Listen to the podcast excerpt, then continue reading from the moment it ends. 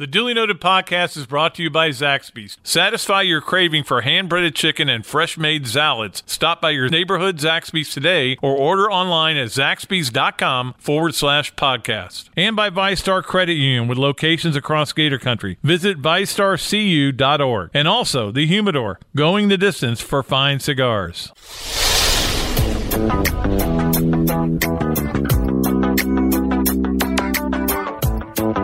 This is Dooley Noted, everything Florida Gators, with your host, Pat Dooley.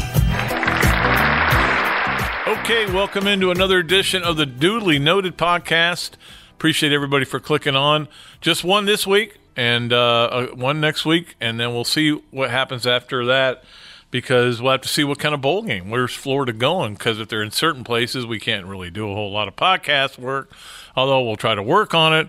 I don't know why. Maybe we can't set something up um, if we're in Orlando or Tampa or Miami or Dallas. I mean, who knows? But anyway, that's down the road. Plenty to talk about today. I could probably do a four-hour podcast, and uh, we have a great guest coming on, Ryan McGee. You know him from Marty and McGee. Um, I'm a big fan of his writing, too, in the back The, not the back nine, the uh, yeah, the back nine does a great job. No, the um, bottom ten does a great job there, and he will be on, and we'll talk to him about those two things plus his thoughts on what's going on. Obviously, we've got there's so much news out there, and I, you know, I'm sitting here doing this podcast, and I I'm checking my phone every five minutes to make sure somebody else didn't quit or get fired or get hired. So we'll get to that. That'll be down the road. We'll do three things, um, and we're we're not going to do the spreads. Usually we do the spreads, but I mean, we, you guys all know the games that are coming up. You all probably have a vague idea of the spreads. It's more about what happens, who wins and who loses those games, and how it affects the college football playoffs. So I'll talk a little bit about that as well. First, let's start. Florida forty, forty, F S U seventeen. I picked the game at thirty-seven ten. I picked it thirty-seven ten because that was a score of Tim Tebow's last game, the last time Florida had won the Swamp. That was the significance of it. I don't know if anybody caught that. And at one point, it was thirty-seven ten, and I'm like, let's call it. Then I can get it right. Um, Florida could have won this game by a lot more if they wanted to. Uh, it, obviously, they, they were toying with them. They did some things late in that game that I certainly did not agree with. I do not agree with faking a punt from your own nineteen when the game isn't decided. I thought that was a poor decision. Uh, I assume it was by Dan Mullen. Um, and look, if you can't criticize somebody for making a mistake in a game where he, he made very few and – Uh, you know, that that's the way the world is. I mean, I'm not I'm not even nitpicking. I'm just saying, don't do that again. I don't I didn't I don't mind fake punts, but I don't make uh, fake punts up. What were they up at the time? twenty-three. You're ahead just to get the senior. You want to get the senior his another moment in the swamp. I get that, but you gave him the ball in the nineteen. If they punch it in there, all of a sudden it's a two-score game. Um, guess what? Now the game's not over. So I, I just didn't agree with that. And, and so typical Pat Dooley starting out uh, his segment on how great the Florida win was with a negative. But uh, I, I, a lot of times I just it's what comes in my head next. So let's start out. We'll go to this. Here's another thing that happened during the game that was amazing to me. The, um, the fact that they were A C C refs. And nobody told me. Nobody told me that was about to happen. And, and just to give you a little history, in two thousand three, uh, the the official, the head official was Jack Childress, and the story was, or the legend is, that I mean, the swamp was alive for that game, and and they were a little overwhelmed by it all. And if you know anything about it, Florida lost that game. They lost. Now, I will say this: they lost the game because they, Gus Scott let a receiver get behind him. And for a, for a deep pass, I think it was Chris Ricks was a quarterback, and that's where they lost the game. But there was so much leading up to it, and they, a lot of people call it the swindle in the swamp. There were all these fumbles that weren't fumbles and not fumbles that weren't called fumbles. It was um, it was just a travesty. And after that, Jeremy Foley said, we're not doing this anymore. We're not having A C C officials here and S E C officials there. You have your A C C officials in, in Tallahassee. We'll have them in Gainesville. And that's the way it's been forever. And, and I checked them to make sure, and sure enough, it was that way last year and the year before. But this year, um, they changed it. They changed it uh, for whatever reason. I, I don't know that I care or anything, but there were A C C officials for this game, and it was kind of startling to see that because I, I, I, I it was such a big deal way, way back in the in the old ages, you know, back in two thousand three when it happened. Anyway, they were pretty good referees. I think everybody's pretty happy with them. thirteen penalties. Look, this isn't wasn't the story of the game, and I'll tell you what the story of the game was. But this wasn't the story of the game, but it was a nice sidebar. It was at least a fifteen-inch sidebar. Was it was the same F S U we saw last year. The Willie Taggart influence has not left this team. His fingerprints were all over that game. Undisciplined as heck. thirteen penalties. Florida had three. One of them was a bad – Kyle Pitts' penalty was a bad – you should not – you cannot do that. You can't throw a guy down like that after the whistle. That was just bad. But but they had thirteen, including one that, that where you could have had a game-changing moment there where Freddie Swain muffs the punt and they recover it. And, um, you know, they get called for illegal formation, which apparently they've been called for four or five times this year. Just lack of discipline. Good. Enjoy it, Gator fans. Two in a row against these guys. Florida had no sacks. They had eight, but they were behind, so that, that's not surprising. The story of the game, though, was was the receivers. Were the receivers. It should be right. Were the receivers. To me, because... Not only did they make some a bunch of big plays, but they basically said, we'll be the running game. I'm not saying they said it. Dan Mullen said, you guys are the running game, and they lived up to it. You know, when you think about it, um, how many I, – I didn't go back. I should have gone back and, and uh, watched the game again and chronic, chronicled how many completions Kyle Trask had were bubble screens, pop passes, stuff like that.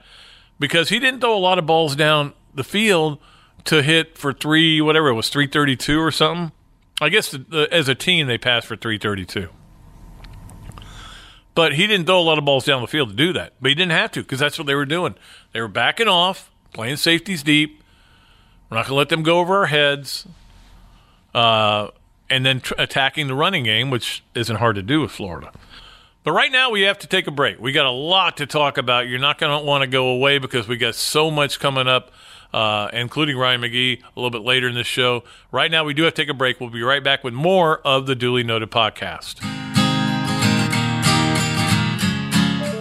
At Vistar, we believe in better, better convenience, so members can bank any way they want, whether it's at a branch, on a mobile device, or at one of more than twenty thousand fee-free A T Ms across North America. We believe that people have better things to do with their time. If you believe that convenience is better, join Vistar. We never forget that it's your money. All loans subject to approval, insured by N C U A. Tailgates and Gator Winds call for the best cigars available from around the world. Pick your sticks today and save at the Florida family-owned site, the humidor dot com. Get free shipping on every cigar order. Find boxes from the biggest brands, samplers hand-selected by top tobacconists, or pick your own single sticks. the humidor dot com, going the distance for fine cigars.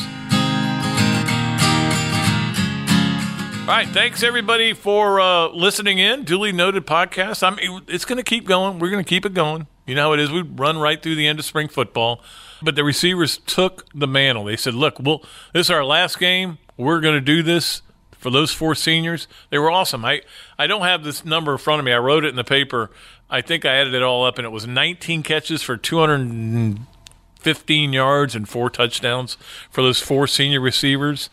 Uh, and they did for, they did force feed the ball a little bit to Tyree Cleveland because it, it was his last game, and I get that. But they're, um, those receivers are going to be missed. And, you know, they did change a, – they have a lot to do with how the culture changed with, on this Florida football team. The, they, the hard work that they were willing to put in, you know, the, the they were getting good coaching and they were taking advantage of it.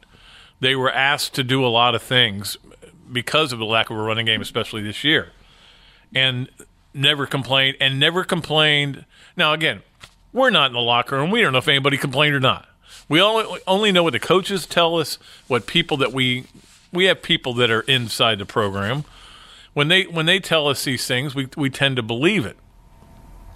But these guys basically said, hey, who's starting this week? Who wants to start this week? Who's going to get the who's going to get the bulk of the catches? We don't care. As long as we win. Try to win the game. And that's what they did all year. Um, those four guys, and, you know, Cleveland being a great example. He didn't catch a lot of balls this year, but, you know, special teams, he was a maniac. And and that was part of the buy-in. If you're looking at why Florida has won ten and ten consecutive years, you point to those wide receivers. The buy-in there. They came, they took over. You know, they come in here. You know, Jefferson obviously was a transfer with the other three. And they were promised something great, and it wasn't wasn't happening, obviously. And then they had to buy into a coach with a totally different offense. And I think they probably were thinking, wow, the quarterback's going to run the ball a lot, and we're not going to get the, the – but they bought in. They never stopped. So uh, that to me is when I think about this college football season. And, and look, don't get me wrong. There's not a – I don't think there's a better story in college football this year than Kyle Trask, okay? But when I think back to this year, it's going to be about those receivers and how good they were. And they're going to be missed. You know, if Kadarius Toney goes out, and his indications are he, he may be heading out, um, he tweeted uh, for his um, that this was his last last time in the swamp, but it could have he could have meant this year. But then uh, somebody told me he was taking a victory lap after the game, and okay, maybe he is done, and that's fine. Um, like I always say, it's their lives, not ours, not yours as a fan.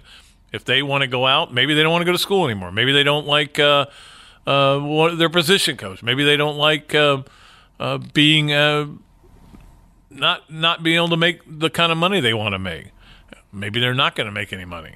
I don't know if Kadarius Toney's an N F L player. He's an unbelievable college player, and you know I think next year would be his year to really shine. But that's fine. You make your decisions based on your lives, right? Um. So, uh, there, Florida, look, Florida's going to have that's that was the position of strength this year, and they took advantage of it. And they said, "Hey, we are going to throw the ball. We can't run it. We're going to throw the ball, and these receivers, we're going to count on them to make plays, to make guys miss, and to make." Uh, us a winning winning team and to be leaders on the on and off the field. This is our position of strength, and that's what they did, and that's what a smart coach does. A smart coach doesn't run the option with John Brantley. A smart coach, uh, you know, runs a little bit more with Jeff Driscoll when he's when he's shown he can run all over the place. You know, a smart coach doesn't run all the time on second down after throwing on first. Florida has a very smart coach. Um, one thing I would change, and I look, I get a, all these suggestions. People always saying, "Hey, um, hey, I know you have the ear of the coach." Yeah, right. I don't have the ear of anybody. I don't even have the ear of my wife. Um, but I know you have the ear of the coach. Well, here's something we need to do next year. Here's this, blah blah blah. And I always say, I don't. First of all, I don't. But if I did have the ear of the coach. I would. I think I would. I would go to Dan Mullen and say, "Hey, you know what I would do? I would spend a little bit of time this summer at somebody's um, camp, not camp, but somebody's spring practice, or just visit them on campus that really knows how to get the run game going. Because what you have right now, without a quarterback who's a runner, and Kyle Trask, is you have you're running an offense that that." doesn't work in the running game because the quarterback is not a factor. You know, I know every once in a while you ran a draw and you got a few yards, okay. But the bottom line is if now when they put, put Emory Jones in, it does change things, and that's the offense they want to run. But why not try to come up with different – because I think once you get into camp, you're done. You you aren't going to bring in a bunch of new plays. And, and when Felipe was going to be the quarterback, they – obviously would count on that. He, he was a willing runner, as Dan Mullen said. And I don't think – it's not that Kyle's not willing. Kyle's just slow, and and I don't think that that's going to work. So you almost can change your offense because you know Kyle Trask is going to be your starter next year, I would think. There's no way, in, in, unless he gets hurt, that I would have anybody else starting. I mean, I, I'm contemplating putting him second team All S E C. Um, and again, I think he's the best story in college football this year. Um, so you know he's going to be your guy, and you can always go back to some of that stuff with Emory, and if, if something happened to Kyle, Emory could do it. But let's come up with a, a, a better way to run the ball, a better way to run the ball when it's first and ten and they they're suspecting a run. And, and and maybe it's traps they're not doing. Maybe it's guys pulling. I don't know. I don't watch the running game that closely. But I bet you that there's some things that they could do, and I'm sure they do. These are smart coaches, you know.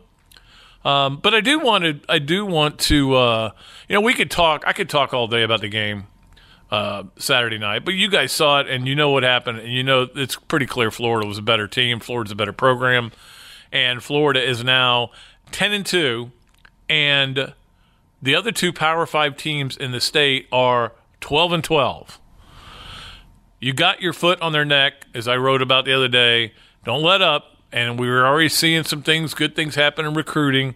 Uh, in fact, although this does crack me up, you know, everybody's made a, such a big deal about five stars. Why can't Florida get any five stars? Well, apparently, according to, I think it was Rivals, Uh, Derek Wingo, who is a Florida commit, now is a five-star. They moved him up to a five-star. And I'm like, well, there. Here's what you need to do. Get somebody on the payroll at twenty-four seven and Rivals and all these other sites and say, hey, get these guys all up to five stars. Then we've got, you know, you can say, yeah, we've got nine five-stars. They aren't as good as some of the guys who are five-stars, and we've got them. The point is, these things are all, look, just keep doing what you're doing, Dan Mullen. I'm not going to be the guy who sits there and goes, they don't have enough five stars, man. You get the best players you think can help you and that you are recruiting for a certain style of football. You know, we've talked about this before. With their with uh, Nick Savage, they're not trying to bulk guys up. They're trying to make guys super athletes. They're trying to make uh, this army of fast, which is what the N F L is, army of fast guys who have twitch and who can really run to the ball and get to the ball in a hurry. That's what they're trying to build. Now, but here's the one thing. Here's the other thing. I, I, I would. I don't know if I'm going to write this at some point. I thought about it. You know, Florida had has a great season. This has been a great season. ten and two, beat both of your state champions, beat both of your rivals, beat your other rival. I don't know if Tennessee's still a rival. I, you know, they kind of are, I guess.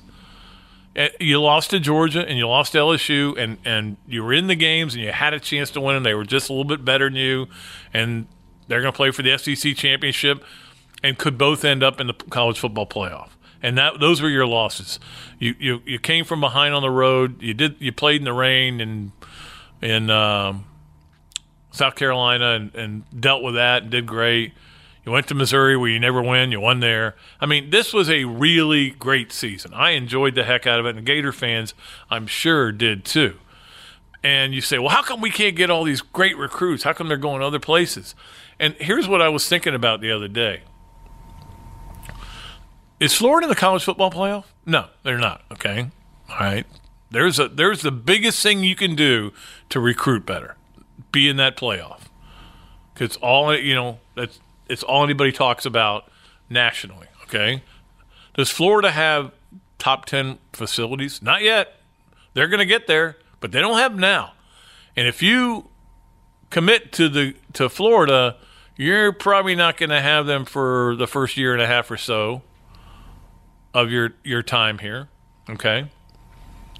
Um, and, you know, all right, it's a great university. We all know that. We all and look, I'm proud as hell to have a daughter going to the University of Florida, and I keep harping on her the opportunity it is to get that degree from a great top ten public university. What percentage of top recruits do you think that's a huge deal for? It's a deal for all of them, I think. It's a small, smaller deal for most of them. But when they're listing the ten things they, they're looking for in a school, what would be the mean? seven point four, something like that. They're looking to get to the league. They're looking to play right away. That, those are the two main things. What I'm saying is what Florida's selling, not all of them are ready to buy yet. And they're, but, but it's better than it was. They're selling twenty wins in two years. They're selling national T V. They're selling Game Day Came. Hey, remember Game Day Came? Yeah, they didn't used to come. They hadn't been here forever. We got Game Day back in here. They're selling Playing in the Swamp. The Swamp's back. That swamp that with Jim McElwain and and Muschamp, eh, it wasn't a swamp. It, it had its moments, the heave, the cleave, stuff like that. But uh, look, it it it has changed, and certainly the Ole Miss game in fifteen. I'll give, I'll give it, the swamp as a swamp. But on a regular basis, when you get eighty something, eighty, what was it, eighty four thousand for Vandy uh, on on a noon game, the swamp was back. So you you you can sell a lot of things there. Am I making any sense here? My point is this. Florida's got a lot to sell. They don't quite have what some of the other schools have to sell. They're getting there. And when they build this new facility and they g- can get into the championships, play for the S E C championships, get into the college football playoff, which is really what matters, they'll be there.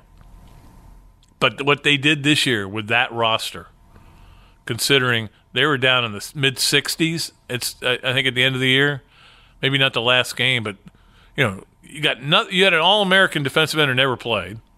I mean, I know he played some, but not enough, not very much. Uh, you had another one who will be an All-American probably, who missed crucial game and was and then was not healthy for the biggest game of the year. You lost your corner for a while, your All-American corner.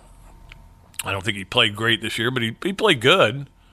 Um, you you lost your starting quarterback for the year. You played a backup who hadn't played for, since he was his freshman year in high school. All that stuff, and then you add in other injuries that happened during uh, through the course of it. And everybody has injuries, I get that. And you'd already you already were on a roster that was a little bit down, and you with all that all said and done, you won ten games. Now, what is that going to mean for Florida? I'm going to talk about that. Um, I do, you know, I, I talked a little bit about Felipe in my column today. Obviously, him leaving uh, is a blow for my daughter. My daughter loves Felipe Franks. She's she adored him. She saw past his flaws, and uh, she's not happy. Okay, but uh, Felipe did a lot of great things here and really helped the culture here. And as I said in the column, nobody could ever doubt how, how badly he wanted to play for Florida, and nobody could ever doubt how much his teammates loved him. However, the fans and he were not always on speaking terms. So um, there were shushing terms at one point. So there was some polarization there, but I do think that Felipe, uh, I, I will remember him fondly, you know, as a Florida Gator. It was funny that in the, and I was, you know, it's probably a cheap shot, but I was going to say in his farewell, he misspelled Scott Strickland's name, and I was just one more turnover. But then I had people tell you they didn't, they didn't think he had anything to do with writing it. He just kind of dictated it. So it's not his fault. Anyway, hate to see him go, but there, I mean, there's nothing he was, he was not going to play next year. Hate to see Lucas Kroll go, but I get why he's gone. Uh, we have other transfer portals are just, it's starting to pile up already. We'll see what happens with the Ole Miss situation. Uh, Jake Bentley in the in the transfer portal. Um, and meanwhile, Holinsky, they reveal, has been playing with a torn M C L. No wonder he's stunk on ice. So it has just been a crazy, crazy last week. To me, it was the most interesting rivalry week when you take it from Thursday all the way through Monday, and guys stepping down or guys getting fired, all the stuff that happened that I've ever can remember. I thought it was just tremendous.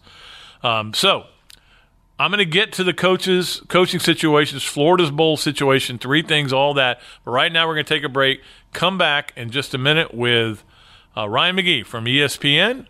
And you know him from the Marty and McGee Show. You're listening to the Dooley Noted Podcast at gator sports dot com.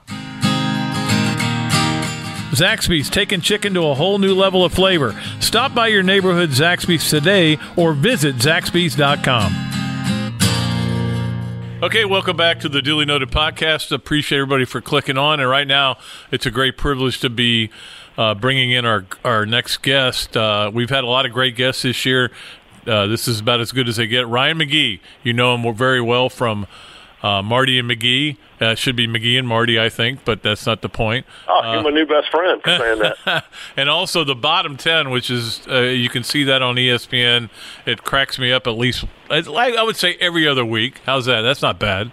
That's fair. No, it's, that's good enough. My, my, if, if I can, my, my goal is to make my editor laugh. If I can make him laugh, he's he's basically a statue. So if I can make him laugh, then I feel like I got a good chance with everybody else. When you you know when you started uh, to write the, the Bottom Ten, and obviously everybody remembers Steve Harvey and the sure and and, and you acknowledge him all the time, but that was like it, remember back in the days of syndicated columns and newspapers, and you would have. The Bottom ten, everybody had it. Like the, the paper in Topeka'd have it, and the paper, paper in Gainesville'd have it.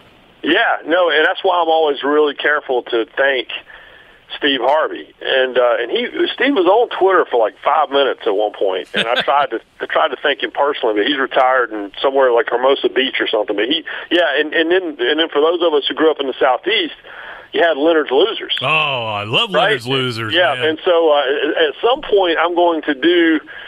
A Leonard Losers themed Bottom ten. The problem is, I know I'm going to alienate like three quarters of the country because they won't have any idea what I'm talking about. Well, I, I do once a year. I do one of my picks in my picks column. I do it in the Leonard's Losers voice. It's awesome. You no, know, it's, it's, the red and, pachyderms. It, yeah, it, it, well, isn't it funny because there's just those things that that you grew up with that. Um, Yes, the joke will be lost on the millennials, but that's all right. We don't, we, you know, they don't listen to me anyway. Yeah. Well, the funny thing is, my wife didn't know about Leonard's Losers, and we went yeah. and YouTubed it and listened to it, and she was laughing so hard because she had heard me and Robbie Andrew do uh, our versions of no, it. No, I, I, I say all the time, the perfect measuring stick for any any project is my wife, because she could care less about any of this. And if she thinks a story I'm working on is interesting, or like like I always tell my friends that, that direct thirty for thirties, I'm like, my wife loved it. And if she loved it, it was really good, because she has no idea, like she has no idea what S M U, that they got in trouble in the eighties, but uh, but she'll sit and watch that thirty for thirty. So yes, so thank thank heavens for the wives that don't pay attention to what we do. Or the like the Big East, which like even when I watched the Big East story, I was like, I I forgot how great the Big East was in yeah. basketball. Yeah, no, it's it's awesome. No, it's uh, and there's a yeah, I, I shamelessly will make her watch watch it all over and over and over again. My, I haven't got my daughter converted yet, but my wife's in. Well, the uh, the Bottom ten will be up tomorrow at E S P N dot com. You can see it there, and I will be looking at that. But also the Marty McGee Show, which uh, you guys are really making a killing doing that, because everybody seems to.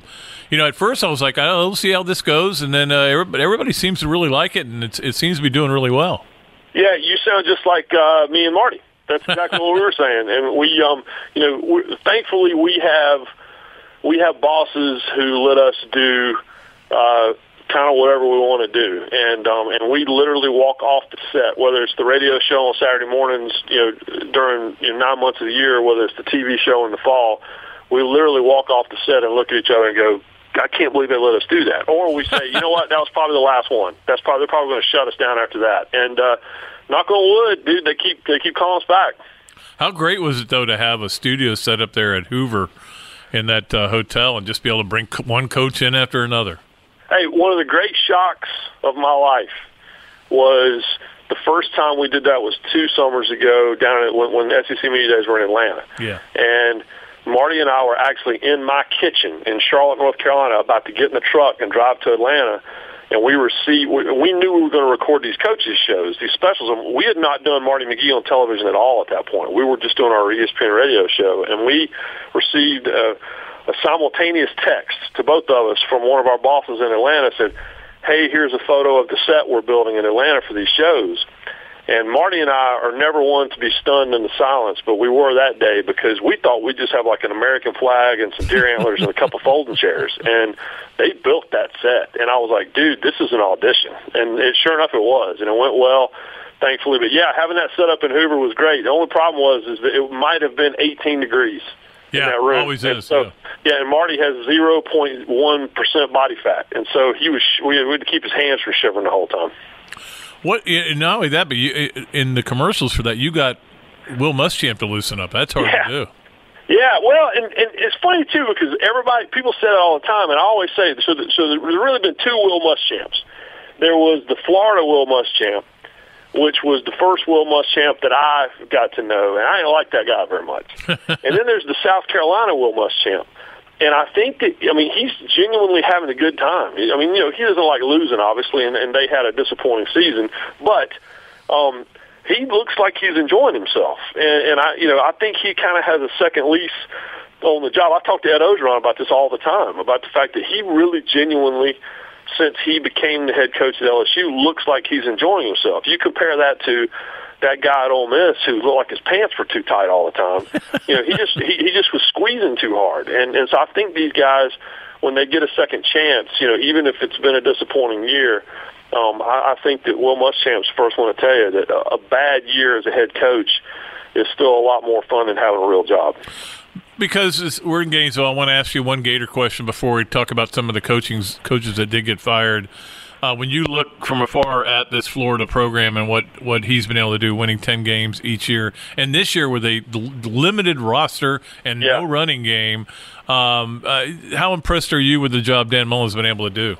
I'm shocked. And last year was last year caught me so off guard because I just felt like, I mean, it just felt like it was going to take a while. I mean, it just was. There were a lot, a lot of work that had to be done.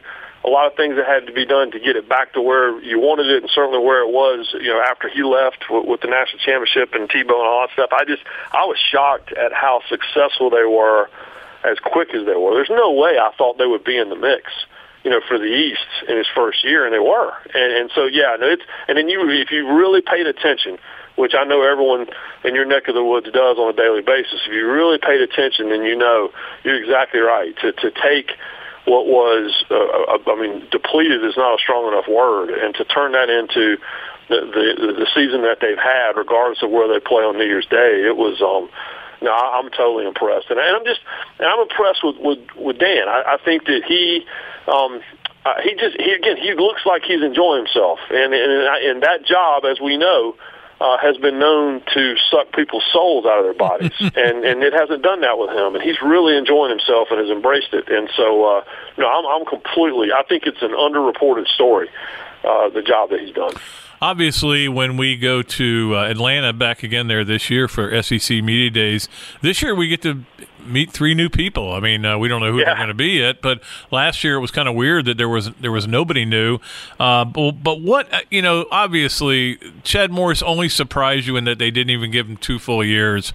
Odom and Luke both kind of caught me off guard, um, just because, obviously, Um, what Keith Carter had said about Matt Luke. Uh, but I think in the end, the dog peeing thing was just too much. They were the laughing stock of the nation. Yeah, no, I agree with that. And, and spoiler alert, when the bottom ten uh, does hit E S P N dot com on Wednesday, you know, we have the coveted fifth spot, which that's is right. reserved for a team that's not one of the ten worst teams in the country, but that particular week they deserve to be on the list. And uh, spoiler alert, Ole Miss makes the list this week. It, it was, it was, you know, and Alabama should thank them because uh, Alabama made the mistake that might have cost them the Iron Bowl, but uh, no one noticed because of the mistake that was made in the Egg Bowl the night before. It, it, it the thing that's heartbreaking for me is, is that, and, and yes, by the way, I agree with you on Chad Morris. I, I, I you know, I, I, I understand things weren't going where they thought they were going to go, but I don't know if people understood how bad off that place was. It took him. It took him about three or four years to get S M U turned around, and S M U was in a, you know, in the mix for a uh, for a New Year's Six Bowl all year. So those were his guys. So I was a little surprised at that. But, but in the case of Luke and Odom, it's just heartbreaking because that was those two jobs were their dream jobs. Right. Those guys played there. Uh, in the case of Matt Luke, you know, his brother played there. His father played there. He grew up in Oxford. Uh, his family still lives there, an entire extended family. He and I have joked around about it. He can't go to the grocery store because he'll run into a cousin. And so I just feel bad for those two because these were the the only job those guys wanted was the job they just lost. And I don't know that either one of them were given the opportunity uh, to, to maybe see the success they could have had. Listen, Barry Odom's case, He, he inherited a mess, and, and the transition that he helped that program make uh, from Gary Pinkel to where they are now, I think is underappreciated. And in the case of Matt Luke, um, I just don't think he was given enough time. But, yeah, in the end, uh, you can't lose the Egg Bowl uh, on an unsportsmanlike. You can't, yeah. and that's exactly what happened. You know, it's uh, it's interesting because whoever both those schools hire, and this is the case with Arkansas as well, but in this, it's more so in the case of Missouri and um, uh, Ole Miss. Whoever they hire, that's going to be a stepping stone job for either, whoever they hire. Oh yeah, and where where they had people who were gonna weren't looking to go anywhere, they wanted to stay there. Yep. So, uh, but again, sometimes you do that, and that's the best way you do it. Uh, last thing for you, and I appreciate your time so much, uh, Ryan. Uh, people are chomping at the bit to get to their typewriters to write about the demise of Alabama football. And it, it kind of cracks me up. You know, they lost by three on a on a missed kick, and they lost uh, by uh, less than a touchdown to L S U, who are, you know, two great, two really good football teams. But because they don't have quality wins, and they lost their starting quarterback, right? You know, uh, and they, and they lost their best defensive player before the season started. Yeah, I, and I, I and they lost all their coordinators. Well, you know, it, as, as they do every year. The one thing I w- will point out, and I pointed this out in my column today about Alabama, though, because they keep changing coaches, is that possibly why they're one hundred eighteenth in penalties this year? Is I that agree maybe- with that one hundred percent. Yep. No, I'm with you. I read that, and I agree with you one hundred percent because um, I have said that all along, which is you just you can't have this revolving door of coaches and – and keep and be consistent. You just can't. So something has to suffer, and um, you know, it certainly isn't recruiting, um, and it certainly isn't the, the, the scheme. Uh, but where is the erosion taking place? It's taking place on that stuff right there. It's it's the process, which is mm-hmm. you know, even crazy to say aloud. But but yeah, but I think that's exactly right. I think that it's it's a consistency thing, and the head coach can only do so much. And so I, I think that uh, that's where. You know, when we saw Saban's face start to erupt like that little red guy in that, that Disney movie Inside Out, I think that's where that came from, which is I think that these are things that are taking place. Are you kidding me, a substitution infraction?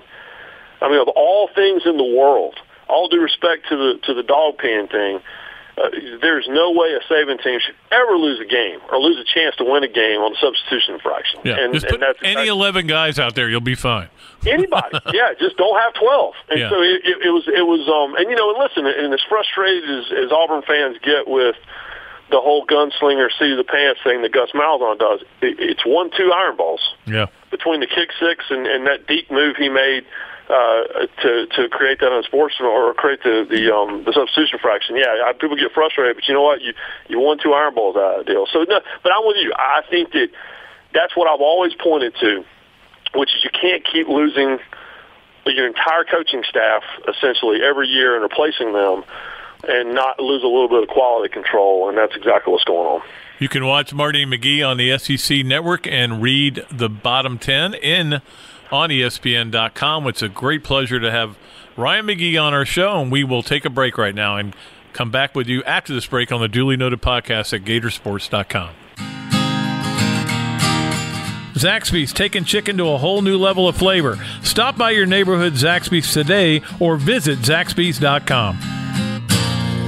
All right, thanks so much to uh, Ryan McGee. Um, you know, it's funny, Ryan uh, is, a, is a big NASCAR guy, and I um, I, I don't really know him, uh, but I, I've texted him a few times things he's written, and we've kind of gotten to know I, – we know each other a little bit, but uh, I'm looking forward to – maybe I, I would be great to be at the S E C championship game to see him, and that was that was the one thing. And I, I look, I get it. We it's a different world we're living in right now. Um, we don't travel as much as we used to. Nobody does. It's just the way it is. But we used to cover the S E C championship game. No matter, I didn't care who was in it. It could have been uh, Auburn and ISIS. We'd have been there.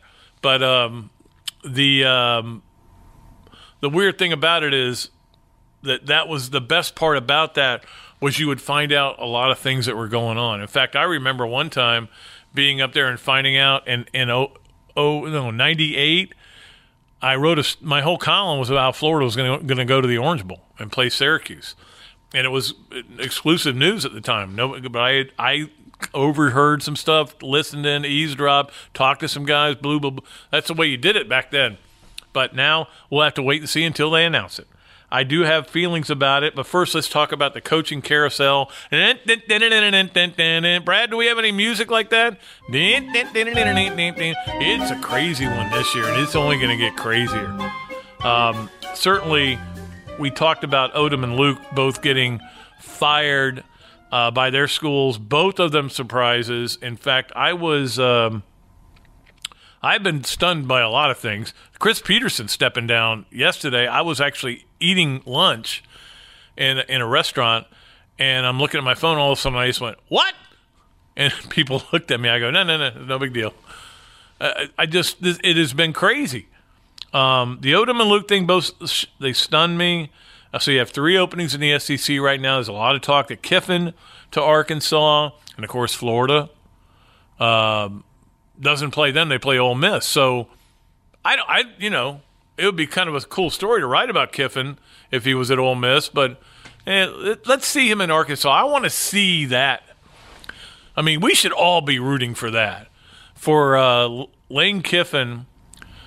Among the Hogs. I think that that's going to be hilarious. Um, and we'll see what happens. Now, the F S U situation, the, the, the feeling is Mike Norvell is going to get that job, and they're going to announce it after the uh, the their uh, championship game against Cincinnati. You wonder if the Memphis team will be a little distracted knowing they're about to lose their coach, and he probably isn't going to coach them in the bowl game, which if they win will probably be the Cotton Bowl. Um, yeah, I, so it makes me wonder if I should pick Cincinnati. But look, Norvell's a guy that I thought I thought should have been a candidate for the Florida job uh, when uh, when uh, McElwain was fired. Uh, there is there's some stuff there. He's he's uh, had you know there's nothing big there. Uh, just like. Might not be the coach you you want. He, he's Dana Holgerson with hair. Let's just put it that way. Um, so a lot of people at you know the F S U message boards and stuff like that are are depressed over this. They, that's the best we can do because you guys you fell into the trap of listening to people who don't know what they're talking about. Now I'm saying this, and I don't know what I'm talking about. Okay, not when it comes to Florida State. In terms of their coaching search. But you believe, if, you, if you're an F S U fan, and, and this was going on in the conversations in the press box, that it was, now look, I was dead wrong on Schiano. We all know that. But there was a, they still believe Bob Stoops had been in the building. Um, and they were going to hire him. And then the the second one, the fallback, was James Franklin. And I'm like, what? I think you guys have been getting into the wacky tabacky because I didn't see any way that was going to happen. Either one of those things was going to happen. Now, they still might, but I don't think they are. I know that uh, Bobby Stoops was with his uh, X F L team today, so apparently he's not planning on doing anything. Um, and it looks like Norvell will be the guy, and he's a very good coach. He took over. A uh, great situation that Justin Fuente had left him and did, and made it even better. Uh, I will say this. They are one hundred. Uh, if you average out his time there, their average is one hundred ninth in penalties. Okay? Uh, that's been a problem for F S U, as we all know. We'll see what happens there. But, again, it might not happen. Things are crazy. Um, we don't have to worry about the Peterson opening or the Jay Peterman opening, but the Peterson opening because they filled it with a guy in staff who I don't know anything about. Uh, is it Jimmy Lake, I believe is his name? Um, so I don't know if that means Washington is going to be irrelevant for a while. What will happen with uh, U S F? There's a lot of talk they're going to bring Taggart back. Feel bad for Charlie. Feel bad for Kerwin Bell. And um, rough, um, you know, I also feel bad for Steve Adazio. Steve Adazio's a good guy, one of the, one of the best, really. I, I I made a mistake with Steve Adazio once, and I regretted it ever since. And it was just something I I wrote where I probably was putting too much blame on him for what was going on on with Florida's offense in two thousand ten. And I've I've said before I, I shouldn't have done that. I, the problem was Urban Meyer. All right, we'll go into now.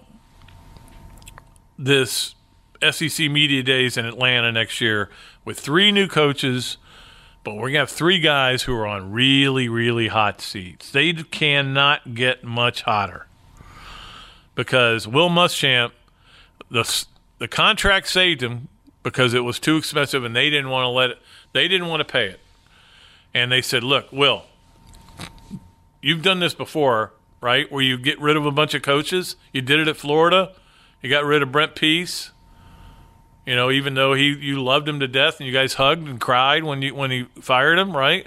But you got to get rid of some guys you really like, okay?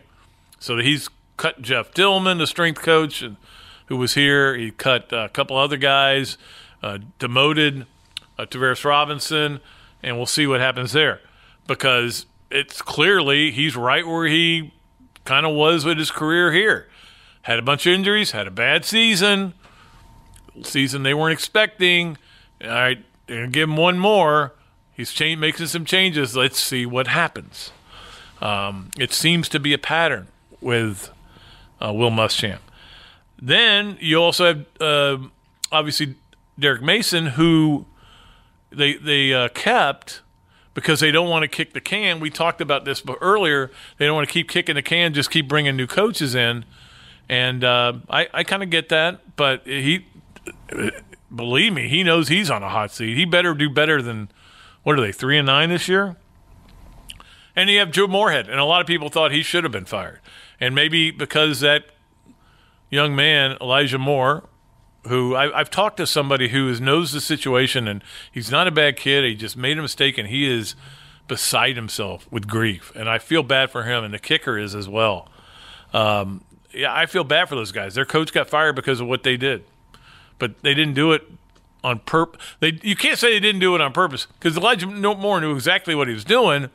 It's just that he didn't know the ramifications were going to be. But, hey, hey everything it, – and, again, people always say this. That doesn't define the guy he is. It's part of the definition. Quit saying that. Everybody's definition is everything they've done in their lives. You know, um, I'm going to – I don't want to I don't want to slander myself, but uh, the other day I didn't uh, put the seat up on the toilet, okay? That's part That's part of my definition, but it doesn't define who I am.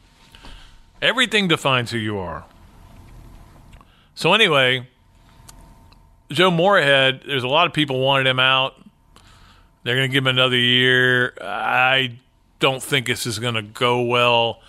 I, it was a strange hire to start with, you know, just to have a guy – kind of come out of, uh, what was he, he's from Pittsburgh area, right, into that environment because it's not like you're hiring a guy to go to, um, oh, I don't know, uh, even like Colorado or U C L A. Like, it's not like that or, uh, or, or uh, North Carolina.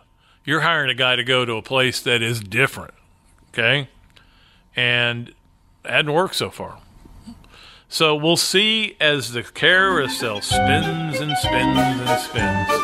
Um, my Biletnikoff ballot is in. I voted for Jamar Chase from L S U first, Michael Pittman second, CeeDee Lamb third. I cannot tell you what my Heisman ballot will be, but I will not be voting on it till Sunday. We received them this week. I'm not allowed to tell you. I think you can guess who's in first, and you probably can guess who's in second. I'm debating third. My All S E C has to be in at the end of this week. Uh, Grenard and Pitts will both be on the first team. I got. I'm going to give some guys a little love that maybe, you know, uh, it's a, home, a little homerish. But look, this team won ten games. I can't have two guys on the team. There are so many great players in this league, though. It really is hard. But I, I worked on it for like an hour and a half last night, and it's still not even close to being done. All right, so it's because it's voting season. I, I'm thinking about. I think I said this earlier, putting Kyle Trask second team because of what he did to get that team to ten and two, you know, and you can say, well, what about Tua? Yeah, I know. You're right. That probably is who I should vote for, but I'm going to vote for Kyle Trask because it's such a great story. Second, we all know who's first team. All right, just a quick look at the games from the weekend. And like I said, it was the best rival rivalry weekend Uh, ever. Uh, the, the the Auburn game, Mad Nick Saban is the coolest thing in the world. I love Mad Nick Saban, but the, the Auburn-Alabama game was just an amazing thing, and I, and I couldn't take my eyes off of it. The Florida game was almost ready to start, and I said, they can kick it off without me. I'm not missing the end of this game. Um, and then the stuff that happened after the game with the hedges swallowing up those women, that was that was good comic relief as well. Uh, L S U, you knew after the Arkansas game that L S U played, you knew A and M was in trouble. Because when you saw Ed Ogeron stand up there and everything he was talking about was A and M, and they were mad, and they were, you know, you don't want to make him mad, and the whole team was mad, and they were going to come out with a focus at home. A and M never had a chance in that game. In in retrospect, it was probably the easy, I don't remember if I made it the lock bet last week, but I should have. It was probably the easiest money anybody could have ever made. L S U was going to kill A and M, and they were going to keep the, the hammer down on them. Um, obviously, Ohio State over Michigan. Um, if you're a Michigan fan, you got to be wondering if it's ever going to get good for you. Uh, it, you know, you've got a nice program there, and you win a lot of games. You recruit pretty decent, you know.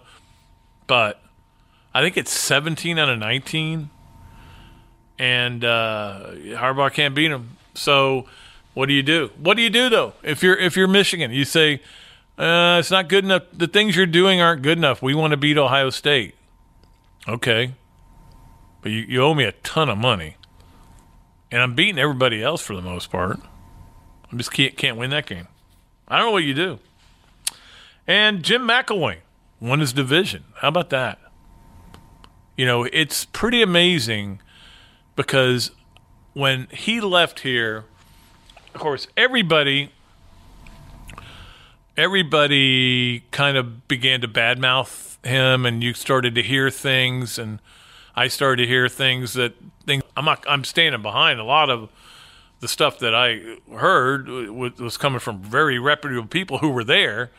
Um, I, I I know why he got fired, but I also know why he was um, wasn't more successful than he was, and yet he won two division championships here in Florida. He got the benefit of uh, they n- nobody was strong in the East. That was when the West was killing the East, if you remember. But the thing is, now that he goes and wins a team that won one game and now he's playing for the division championship, maybe we were all wrong. Maybe he's a really good coach.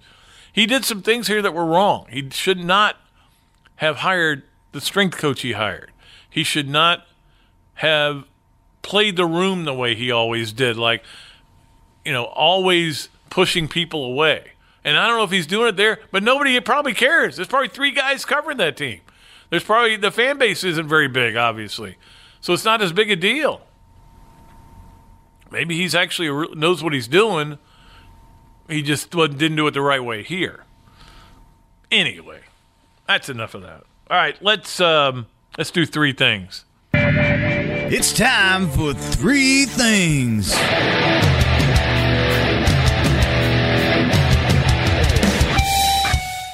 Three things. Okay. Number one, Dabo Daboing again. Um, it used to be Clemson is Clemson, Clemsoning, which would mean they would blow it. Dabo is Daboing. You know, nobody wants us in this thing. Everybody hates us. And I don't understand why Et- Etienne isn't in the Doak Walker. Nobody likes us. Nobody respects us. And, you know, it, it is getting a little tiresome listening to him that everybody's out to get them. Nobody's out to get you. Look, people have, all they've said is if you lose a game, you're out because you haven't played anybody. It's not your fault that you haven't played anybody. You you, you scheduled a, a pretty, what you thought was a pretty good team, turned out to be a lousy one. In A and M, um, you, but the, it's not your fault the A C C stinks on ice, uh, right? So, but it's the way it is. It's the way it is for Alabama, and we'll see what happens tonight.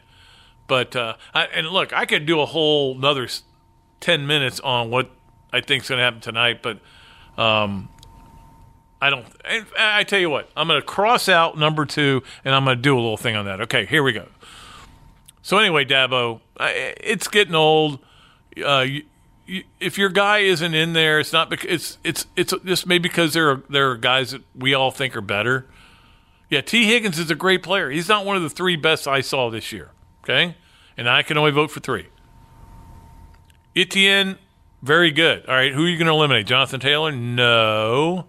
Chubba Hubbard? No. Um, I might want to sneak him in there third, but I, I love Edwards-Helaire.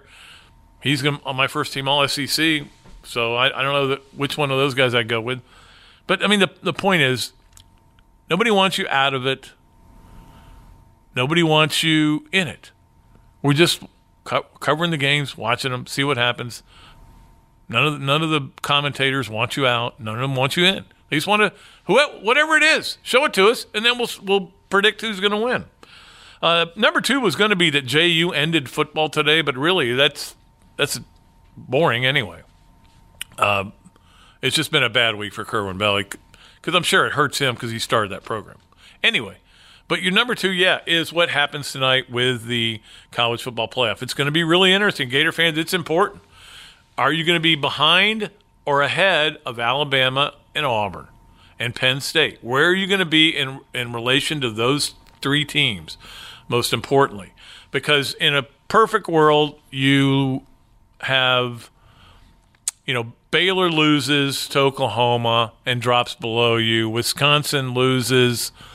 Um, you want Wisconsin to lose, and this it gets really complicated. You want Wisconsin to lose, and then, then Penn State is insignificant because Penn State goes to the Rose Bowl.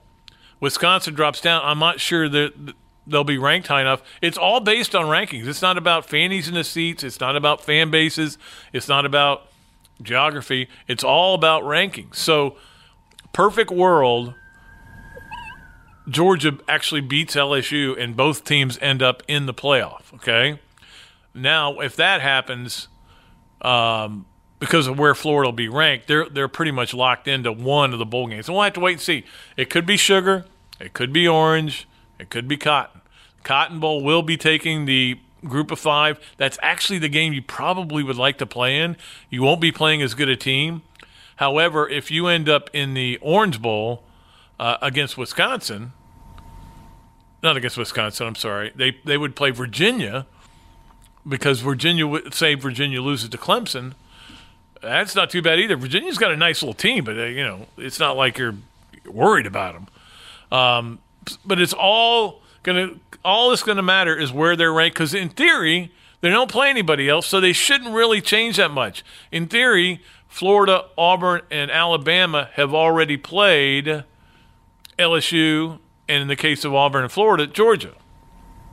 So they're, whoever wins that game should not affect the ranking that much. However, – if Georgia did win, it might hurt Alabama. You could see Alabama drop a spot. Like if, if tonight it's Alabama eight, Florida nine, you could see them flip-flop because Georgia beat L S U. So, look, it's complicated. I love it. I've been I have been studying it and studying it, and I'm, I've been I loved every minute of it. Okay, all right. Number three, um, Patriot games. It is fun to watch people fall all over themselves, like they are with Nick Saban. Nick Saban's done. Nick Saban and Bill Belichick lost on the same weekend for the first time. I think it was two thousand one or some crazy thing like that. Um, but they're they're they're really on Tom Brady, the national guys. I mean, I don't you know we, we don't get to it very much locally here. The Patriots are ten and two, right? Is that a good record or not? I'm sorry. I'm I'm ta- I've been talking. I talked the whole first segment about. Uh, team is ten and two, and everybody's pretty happy about it. They're ten and two. Yeah, they, their offense isn't very good. Yeah, okay, but they built it on defense. Here, here's a stat for you. You know, who scored the fifth most points in the N F L this year? The Patriots. Now, I know they've gotten a lot of defensive touchdowns and stuff, but they've scored. The main, name of the game is scoring. It doesn't matter how you score. The only teams ahead of them are the Ravens, Chiefs, Bucs for some reason, and 49ers in terms of scoring. So I think the Patriots are going to be just fine. It may make it more interesting that they're flaw they have flaws on offense. I'm going to enjoy that. I'm going to enjoy uh, you know a lot of things coming up. Hey, we just finished one of the great fun regular seasons in college football. To me, it made up. Last year wasn't that much fun. Now it was fun for Gator fans, but last year college football wasn't that great. You know, when they remember they were doing the twenty-five best games of the year, and we were like, "That's number thirteen." I, I didn't even watch that game; it was so bad. This year, you're going to have a million ones to choose from. It was another great college football regular season, but we're just getting started. We've got Championship Saturday. We've got playoffs. We got bowl games. We got N F L playoffs. N F L doesn't hold a candle to, to the um, to college football in my mind. I know in the national mind it does. Um, but it's still, I love watching the playoffs. So we got all that coming up, and Gator basketball, which I haven't even talked about today. We'll talk a little bit more about them. And don't forget, as we go forward on these podcasts, there'll be a lot of Gator basketball talk. So there's just so much coming up, and I love it. I'm loving it. Uh, Hot Pockets. No, I'm, I'm all of a sudden I channeled Jim Gaffigan for a minute. All right, here we go. Let's say goodbye. You have talked long enough, Pat Dooley. You are over an hour, I think, or close to it. God, you just talk too much. Quit talking so much. All right, here we go. Let's say goodbye. And we will be back next Tuesday. Also, Robbie and I have got a really cool thing planned. It's going to be a video presentation. Just keep an eye out for it next week, probably next weekend, about we're going to do our awards. Maybe we should call them the Dooleys. Yeah, it wouldn't be fair to Robbie. All right, I'm Pat Dooley. I'm the sports columnist of the Gainesville Sun. I am deep, I am way back, and I am out of here.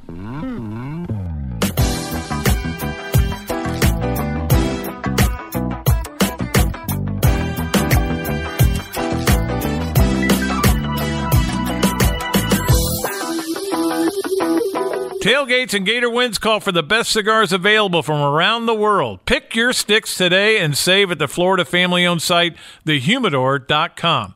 Get free shipping on every cigar order. Find boxes from the biggest brands, samplers hand-selected by top tobacconists, or pick your own single sticks. the humidor dot com, going the distance for fine cigars.